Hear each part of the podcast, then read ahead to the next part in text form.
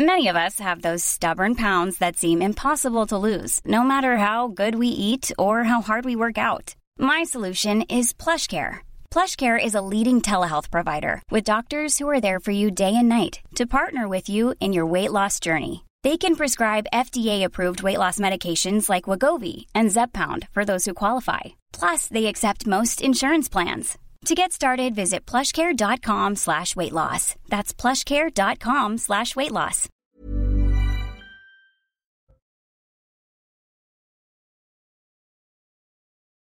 très concrète pour éviter les coupures de gaz et d'électricité. Tout ce qu'il faut savoir dès le début de ce journal. Cette terrible agression à Saint-Maximin dans l'Oise, un jeune lycéen handicapé a été roué de coups par des camarades. Quatre mineurs ont été placés en garde à vue. L'avancée ukrainienne se poursuit dans la région de Kherson. 400 km ont été gagnés par l'armée en six jours, selon Volodymyr Zelensky. Et ce jeudi, la ville de Zaporizhzhia a été de nouveau bombardée. Nous ferons le point sur la situation. Pour la première fois de l'histoire, le prix Nobel a été remporté par une romancière française. Il s'agit d'Annie Ernaux. À 82 ans, elle remporte donc la plus prestigieuse des récompenses littéraires.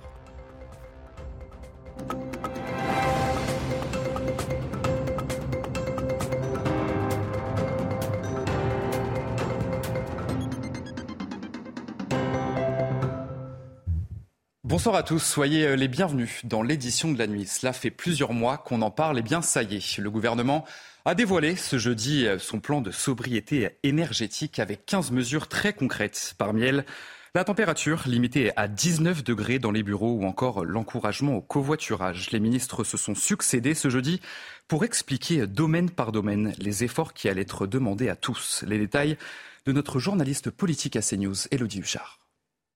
C'est l'affaire de tous. Tous seront concernés, l'État, les collectivités, les entreprises et bien évidemment les particuliers. C'est Elisabeth Borne, Première ministre, qui a clos ce chapitre en expliquant qu'il y a sept mois, la Russie avait bouleversé l'ordre du monde. Elle a vanté notamment la solidarité européenne et la sobriété. Elle a rappelé hein, l'objectif euh, des Français de baisser de 10% la consommation d'énergie dans les deux ans. Un défi, selon elle, en passe d'être relevé. Alors le gouvernement qui veut se montrer pleinement mobilisé de manière extrêmement pédagogique. Chaque semaine, on saura désormais où on en est notre consommation d'électricité. Et puis surtout, pour rendre ça un petit peu plus attrayant, le gouvernement n'a de cesse de le répéter. Elisabeth Borne l'a dit aussi. La sobriété, ce n'est pas arrêter de vivre ou la décroissance. Alors il y a plusieurs axes évidemment. D'abord, il faut éviter le gaspillage énergétique. Il faut être plus efficace dans la consommation d'énergie. Il y a aussi un travail à faire sur la mobilité ou bien encore sur l'organisation du travail. Le but, évidemment, immédiat à court terme, c'est d'éviter des coupures cet hiver, mais à plus long terme, évidemment, c'est d'aller vers la transition écologique, notamment en en rénovant les bâtiments, certains qui sont trop consommateurs d'énergie. La Première ministre qui demande des gestes simples aux Français et qui explique aussi que ça n'est pas un effet de mode le temps d'un hiver, mais une nouvelle façon de penser et d'agir. Alors maintenant, la suite, c'est avec la mise en place de ce plan, d'abord par des déplacements. Les ministres vont se rendre sur le terrain, comme ce vendredi, le porte-parole du gouvernement et le ministre du Transport seront à la gare Montparnasse. Et puis, il va y avoir aussi la semaine prochaine une grande campagne de communication avec des spots télévisés pour expliquer aux Français quels sont les bons Le but, évidemment, du gouvernement, c'est de faire comprendre aussi aux Français qu'ils peuvent faire des économies, que ce sont aussi des mesures de pouvoir d'achat. Et ça, le gouvernement sait que cet argument peut faire mouche. Et en plus de toutes ces mesures, le gouvernement compte bien sûr sur le bon sens de tous. Des gestes qui peuvent parfois euh, paraître anodins, mais qui peuvent avoir un impact considérable. Je vous propose d'écouter la ministre de la Transition énergétique, Agnès Pannier-Runacher. C'est aussi notre changement de comportement qui peut tout changer.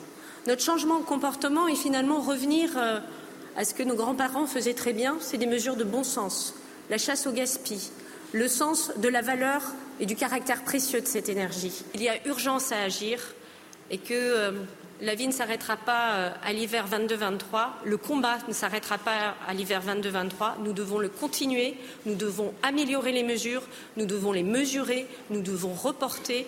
Euh, sur ces mesures. C'est ça aussi l'enjeu et c'est un travail des 30 ans qui viennent. Dans l'actualité également, le mouvement de grève au sein des groupes Total et ESSO qui se poursuit. Cela fait déjà dix jours que la grève a commencé et bloque toujours plusieurs raffineries. L'ensemble du territoire est désormais touché et certaines stations n'ont plus du tout de carburant. Alors forcément, la question se pose, faut-il craindre une pénurie d'essence en France? Geoffrey Lefebvre, Alice Delage. Ce sont les stations-service du groupe Total Énergie qui sont les plus touchées par le manque d'approvisionnement en essence. La forte affluence des automobilistes due aux 20 centimes de remise supplémentaire qui s'ajoutent aux 30 centimes accordés par l'État a entraîné la fermeture de nombreuses stations. S'ajoutent à cela des mouvements sociaux qui touchent quatre des six raffineries en France, dont une en Normandie qui représente à elle seule 22% du raffinage dans le pays. Les salariés grévistes demandent une revalorisation salariale. En France, une station-service sur 10 est privée de tout ou partie de ses carburants 12% des stations connaissent des difficultés sur au moins un type de carburant à la pompe et jusqu'à 30% des stations dans les Hauts-de-France. Faut-il s'attendre à une pénurie de carburant? Le groupe Total Énergie assure avoir des stocks suffisants et procède actuellement à des imports réguliers. Il y aurait donc des tensions dans l'approvisionnement, mais pas de pénurie à prévoir pour le moment. Et face à cette tension énergétique, les centrales à charbon sont appelées à la rescousse. Parmi elles, la centrale de Corbomé, près de Nantes. Alors qu'elle devait fermer, elle va finalement devoir tourner à plein régime. Au pic de l'hiver, la centrale peut produire jusqu'à 3% de l'électricité du pays. Reportage de Michael Chailloux et Jean-Michel Decaze. Regardez. Les travaux de maintenance se terminent sur la centrale de Cordemais dans l'estuaire de la Loire. Les salariés affirment que les installations seront prêtes à tourner dès le début de la semaine prochaine. Ici, les deux tranches au charbon peuvent produire 1200 MW. Au pic de l'hiver, elle va fournir environ 3% de, l'énergie euh, électrique française. Quoi. Une énergie pilotable. Hein. Ça veut dire qu'on peut euh, produire et injecter du courant sur le réseau lorsqu'il y a de la demande et du besoin. Le stock de charbon est constitué. Le combustible arrive d'Afrique du Sud ou d'Australie. Notre parc charbon, on est à 400 000 tonnes. On, a tout ce qu'il faut pour passer une grosse partie de l'hiver. Le charbon, il est déjà arrivé. Il y a une partie du charbon qui est arrivée. On ne va pas pouvoir tout fonctionner, mais on a un mois de consommation de charbon d'avance. Euh, réserve stratégique, comme on appelle ça. L'hiver dernier, Cordemais avait été appelé à la rescousse pendant deux semaines. Une centrale qui pourrait brûler des pelets associés au charbon afin de réduire son empreinte carbone. L'hiver approche et les vendeurs de bois de chauffage sont déjà débordés. Les délais de livraison sont si longs que les clients ne veulent plus attendre. Et pour répondre à cette demande, une entreprise dans le Val d'Oise propose à ses clients de venir chercher les bûches directement et a même mis en place un distributeur automatique. Un reportage signé Thibault Marcheteau. Dans cette rue pavillonnaire de Saint-Leu-la-Forêt, les voitures bouchonnent à proximité de ce dépôt de bois de chauffage. En France, on peut faire la circulation? Faut faire la circulation malheureusement parce qu'on n'avait pas prévu euh, d'avoir autant de monde. Avec plus de 25 livraisons par jour, l'entreprise ne sait plus où donner de la tête et les délais s'allongent. Pour ne pas faire patienter ses clients jusqu'à un mois et demi, il leur propose de venir se servir directement au dépôt. on leur propose de effectivement commander et en même temps de venir chercher un petit peu de bois pour commencer en attendant d'avoir leur, euh, leur livraison qui arrive. Et ce service est très apprécié par les clients qui préfèrent s'assurer d'avoir du bois pour l'hiver pour être sûr de ne pas se retrouver euh, sans rien. Si jamais il y a un retard de livraison, qu'on ait un petit peu de boîte. Moi j'ai cherché à droite et gauche, euh, il n'y en a plus, ils n'ont pas le droit à approvisionnement. Enfin bon, euh, même s'il reste un mois ou deux à la maison, c'est pas grave. Pour satisfaire une demande qu'il n'a jamais vue aussi importante, il propose également un distributeur automatique de bois de chauffage, accessible 7 jours sur 7 et 24 heures sur 24. C'est une manière un peu originale. les gens sont pressés aujourd'hui, ils veulent du bois tout de suite, comme tous les réseaux et donc ça leur permet de venir à leur convenance. Depuis le mois de juin, les prix du bois ont bondi de 20%. L'État a prévu une aide de 200 euros pour les foyers qui se chauffent au bois. Une Europe unie rassemblée à Prague pour faire face à Vladimir Poutine. La communauté politique européenne fait ses premiers pas. 44 dirigeants du continent se retrouvent dans un format inédit. C'est aussi un symbole fort, sept mois après le début de l'invasion russe en Ukraine. Et pour Emmanuel Macron, L'objectif est de bâtir une stratégie commune. On écoute le chef de l'État. Nous, on a plein d'interconnexions, ce qui nous permet d'ailleurs d'aujourd'hui d'exporter du gaz, par exemple, vers l'Allemagne, en ce moment d'ailleurs vers, l'Espagne, d'importer de l'électricité par ailleurs, euh, de ces pays qui, qui, nous aident. Donc il y a une vraie solidarité européenne. Mais moi, je l'ai dit, je suis prêt à faire pousser tous les projets d'interconnexion. Mais l'Europe a besoin de quoi sur les années qui viennent? De produire plus d'électricité sur son sol et d'avoir une stratégie renouvelable et nucléaire. Comme d'ailleurs nous allons la développer avec euh, ici la République tchèque qui a des projets de nucléaire. Euh, je l'espère qu'on sera retenu. Et face euh, à la hausse du prix de l'énergie, la France veut imiter l'Espagne qui a réussi à diviser par trois le prix de l'électricité. Une réduction du prix rendue possible car l'Espagne bénéficie d'une dérogation de l'Union européenne pour sortir du marché européen. Les explications précises de notre correspondant à Barcelone, Frédéric Traini.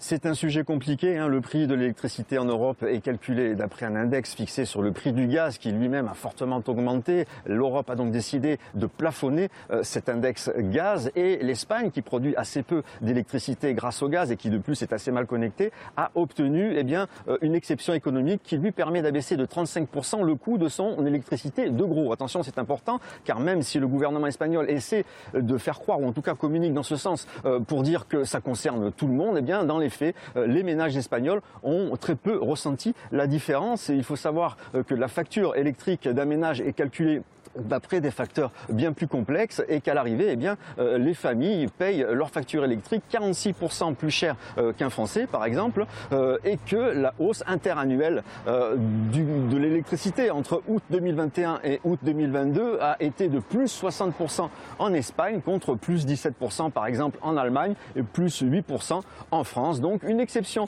espagnole qui ne se fait pas ressentir pour l'instant sur le porte-monnaie des ménages.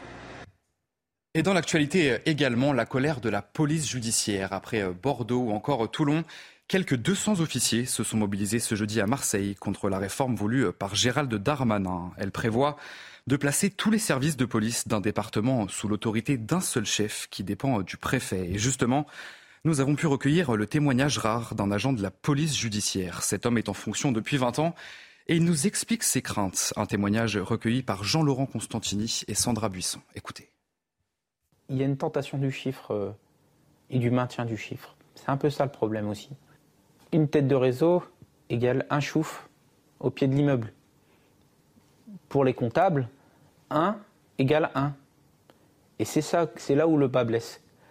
Donc la tentation sera grande pour, le, pour les DDPN de dire mais à quoi ça sert de faire des investigations si 1 égale 1 Fatalement, lui dans une vision un peu réductrice, pour aussi euh, répondre aux objectifs qui lui seront assignés, il ne demandera pas à ses effectifs euh, de, travailler sur une tête de réseau qui, qui prendra un an à faire. Il, ira au plus simple. Il ira chercher euh, le chouf et le revendeur qui auront quelques grammes de cocaïne, mais qui seront dans les poches, et, mais qui seront remplacés aussi vite par, les, par leurs commanditaires. On en vient à cette terrible agression à Saint-Maximin dans l'Oise, où un jeune lycéen handicapé a été violemment agressé. Des jeunes qui n'ont pas hésité à filmer la scène et à la poster sur les réseaux sociaux. Cinq interpellations ont eu lieu et quatre adolescents ont été placés en garde à vue. Solène Boulan. Sur cette vidéo, un jeune homme est poussé contre un grillage, puis insulté et roué de coups par plusieurs autres jeunes. L'élève est ensuite agressé une seconde fois dans la cour de son lycée. Scolarisé dans un lycée professionnel de l'Oise, il prépare un CAP agent de sécurité. Atteint d'une malformation au pied et de troubles du comportement, il se dit être régulièrement la cible de ses camarades en raison de son handicap. À la suite de ces agressions survenues lundi 3 octobre, l'élève s'est vu délivrer deux jours d'incapacité totale de travail. L'élève s'est rendu au commissariat avec sa mère pour déposer plainte. Quatre adolescents de 15 ans ont été placés en garde à vue dans le cadre d'une enquête pour violence aggravée. Les suspects, scolarisés dans le même établissement que la victime, ont été interpellés jeudi matin à leur domicile respectif, selon le procureur de Senlis. L'avancée ukrainienne se poursuit avec 400 km de gagnés dans la région de Kherson depuis le début du mois d'octobre selon Kiev. Ce jeudi, de nouveaux bombardements ont eu lieu sur la ville de Zaporizhzhia dans l'est du pays. Au moins une personne a été tuée et sept autres ont été blessées. Zaporizhzhia, ville où se trouve la plus grande centrale nucléaire d'Europe. On fait le point sur la situation avec Yael Benamou et Clémence Barbier. Au petit matin, les habitants de Zaporizhzhia découvrent les dégâts des bombardements. Vers 5 heures du matin, nous nous sommes réveillés à cause d'une forte explosion. J'ai compris qu'elle avait dû se produire dans notre cour les fenêtres avaient été soufflées. Je me suis couvert d'une couverture juste à temps. Je ne comprenais pas ce qui se passait. C'était comme si j'étais au milieu d'un brouillard. Selon le gouverneur, sept frappes russes ont visé cet immeuble résidentiel désormais éventré. Partiellement sous contrôle ukrainien, Zaporizhia, situé au sud-est du pays, est en proie à des bombardements quotidiens, comme à la centrale nucléaire du même nom à une soixantaine de kilomètres, qui, elle, est sous contrôle russe. La région fait partie des quatre territoires annexés par Moscou, mais l'armée de Vladimir Poutine subit des revers sur le terrain. Nous n'avons aucun doute sur la victoire de cette guerre et sur notre capacité à protéger l'indépendance de l'Ukraine. Les victoires quotidiennes sur le front et les dizaines de villes et villages ukrainiens libérés le prouvent. Au sud du pays, dans la région de Kherson, l'armée ukrainienne revendique la reprise en une semaine de 400 km de territoire occupé par les Russes. Les drapeaux ukrainiens sont réinstallés sur les bâtiments publics. Au nord-est, la quasi-totalité de la région de Kharkiv est sous contrôle ukrainien. Alors que la France réfléchit à envoyer de, nouveaux moyens de combat en Ukraine, la Russie a convoqué ce jeudi l'ambassadeur français en Russie, Pierre Lévy, au ministère des Affaires étrangères à Moscou. Objectif de cette convocation protester contre la livraison d'armes à l'Ukraine au moment où Kiev a repris du terrain avec justement l'aide de ses armements. Paris dénonce une mise en scène indigne et révoltante après la diffusion par l'Iran d'une vidéo présentée comme des aveux de deux Français arrêtés en mai dans le pays. Dans cette vidéo, ils affirment être des agents du renseignement français. Les deux Français avaient été arrêtés au moment où l'Iran était le théâtre de manifestations d'enseignants qui réclamaient des réformes. Et on va se diriger euh, en Thaïlande à présent où un ancien policier armé d'un fusil et d'un couteau a tué 37 personnes ce jeudi. Parmi les victimes figurent des enfants d'une crèche. L'homme a ensuite tué sa fille avant de se donner la mort. Retour sur les faits avec Mathilde Ibanez. Une scène d'horreur dans cette crèche vers midi 30 heures locale. Un homme âgé de 34 ans a ouvert le feu, tuant quatre employés qui déjeunaient devant. L'assaillant a ensuite forcé la porte d'entrée et a commencé à tuer des enfants avec son couteau. C'est une scène que personne ne veut voir. C'est déchirant. Dès le premier pas que j'ai fait sur la scène de crime, c'était très déprimant. Nous sommes habitués à voir un grand nombre de corps, nous l'avons déjà vécu, mais cet incident est le plus déchirant de tous, car ce sont des petits-enfants qui dormaient encore. Ils étaient dans un endroit où ils étaient censés être, innocents. Sur place, les rescapés sont traumatisés par la froideur du tueur. Il n'a rien dit, j'ai été choqué. Il a tiré sur la porte pendant que les enfants dormaient. L'homme a ensuite pris la fuite et s'en est pris à toutes les personnes présentes sur son chemin avant de retourner chez lui pour y assassiner sa femme et son enfant. Le meurtrier, un ancien sergent de police, avait été limogé en juin dernier en raison de problèmes de drogue. Il devait se présenter ce vendredi à son procès. Et on va terminer ce journal par le prix Nobel de la littérature. Pour la première fois de l'histoire du prix Nobel, il revient à une romancière française et il s'agit d'Annie Ernaux, auteure d'une vingtaine d'ouvrages. Elle est notamment connue pour son roman L'événement, où elle raconte son avortement clandestin dans les années 60. À 82 ans, elle remporte donc la plus prestigieuse des récompenses littéraires. Je vous propose justement de l'écouter. Un autre aspect de mon travail, qui est de, parler depuis ma condition de femme, de ce que ce qui l'a traversée, et ce qui, euh, encore maintenant, toujours, euh, est pour moi une question parce que euh, il ne me semble pas que nous soyons femmes devenues légales, en liberté, en pouvoir.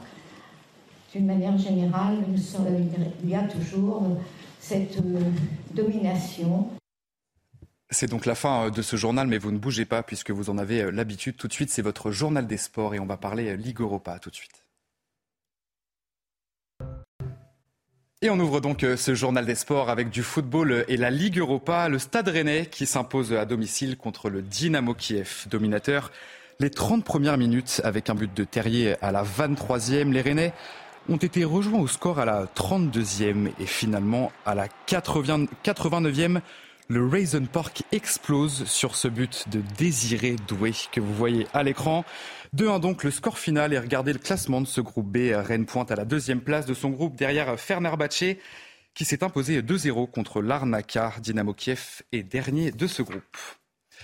De son côté, Monaco s'impose à domicile contre l'équipe turque de Trabzonspor. Une victoire largement due au très en forme Wissam Ben Yedder, auteur d'un doublé lors de ce match. Premier but, vous allez le voir à la 14e minute de jeu. Il est là, ce but de Ben Yedder. Le suivant, c'est sur penalty juste avant la pause dans les arrêts de jeu. Le défenseur Dissasi s'illustre lui aussi avec une tête plongeante sur corner. C'est à la 56e minute de jeu. Elle est belle cette tête plongeante. Ça fait donc 3-0 score final. Les champions de Turquie profitent d'un AS Monaco amorphe pour sauver l'honneur à la 72e. Score final 3 buts 1. Les Monégasques occupent la deuxième place du groupe grâce à la défaite plus tôt dans la journée de Ferencvaros contre l'Étoile Rouge de Belgrade.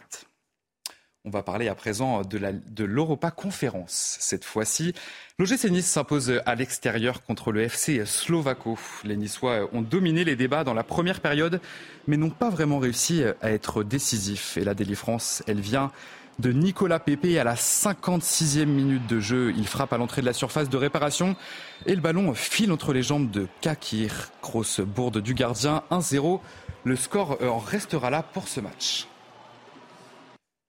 Et après le football, euh, on va parler de basket. L'Asvel qui s'incline à domicile contre Milan à l'occasion de la première journée euh, de l'Euroleague. Les coéquipiers de Nando de Colo dominent pourtant le premier carton 23-14 avant de voir progressivement leur avance se réduire. Les Italiens passent devant euh, dans le troisième carton. Les dernières minutes de la rencontre sont étouffantes, mais les joueurs de TG Parker craquent sur deux tirs à trois points en fin de match. Score final 69-62. Allez, euh, vous restez bien avec nous dans un instant, un prochain journal et nous reviendrons sur le plan de sobriété énergétique dévoilé ce jeudi euh, par le gouvernement. 15 mesures concrètes pour éviter euh, des coupures de gaz et d'électricité. A tout de suite sur CNews. Retrouvez tous nos programmes et plus sur cnews.fr.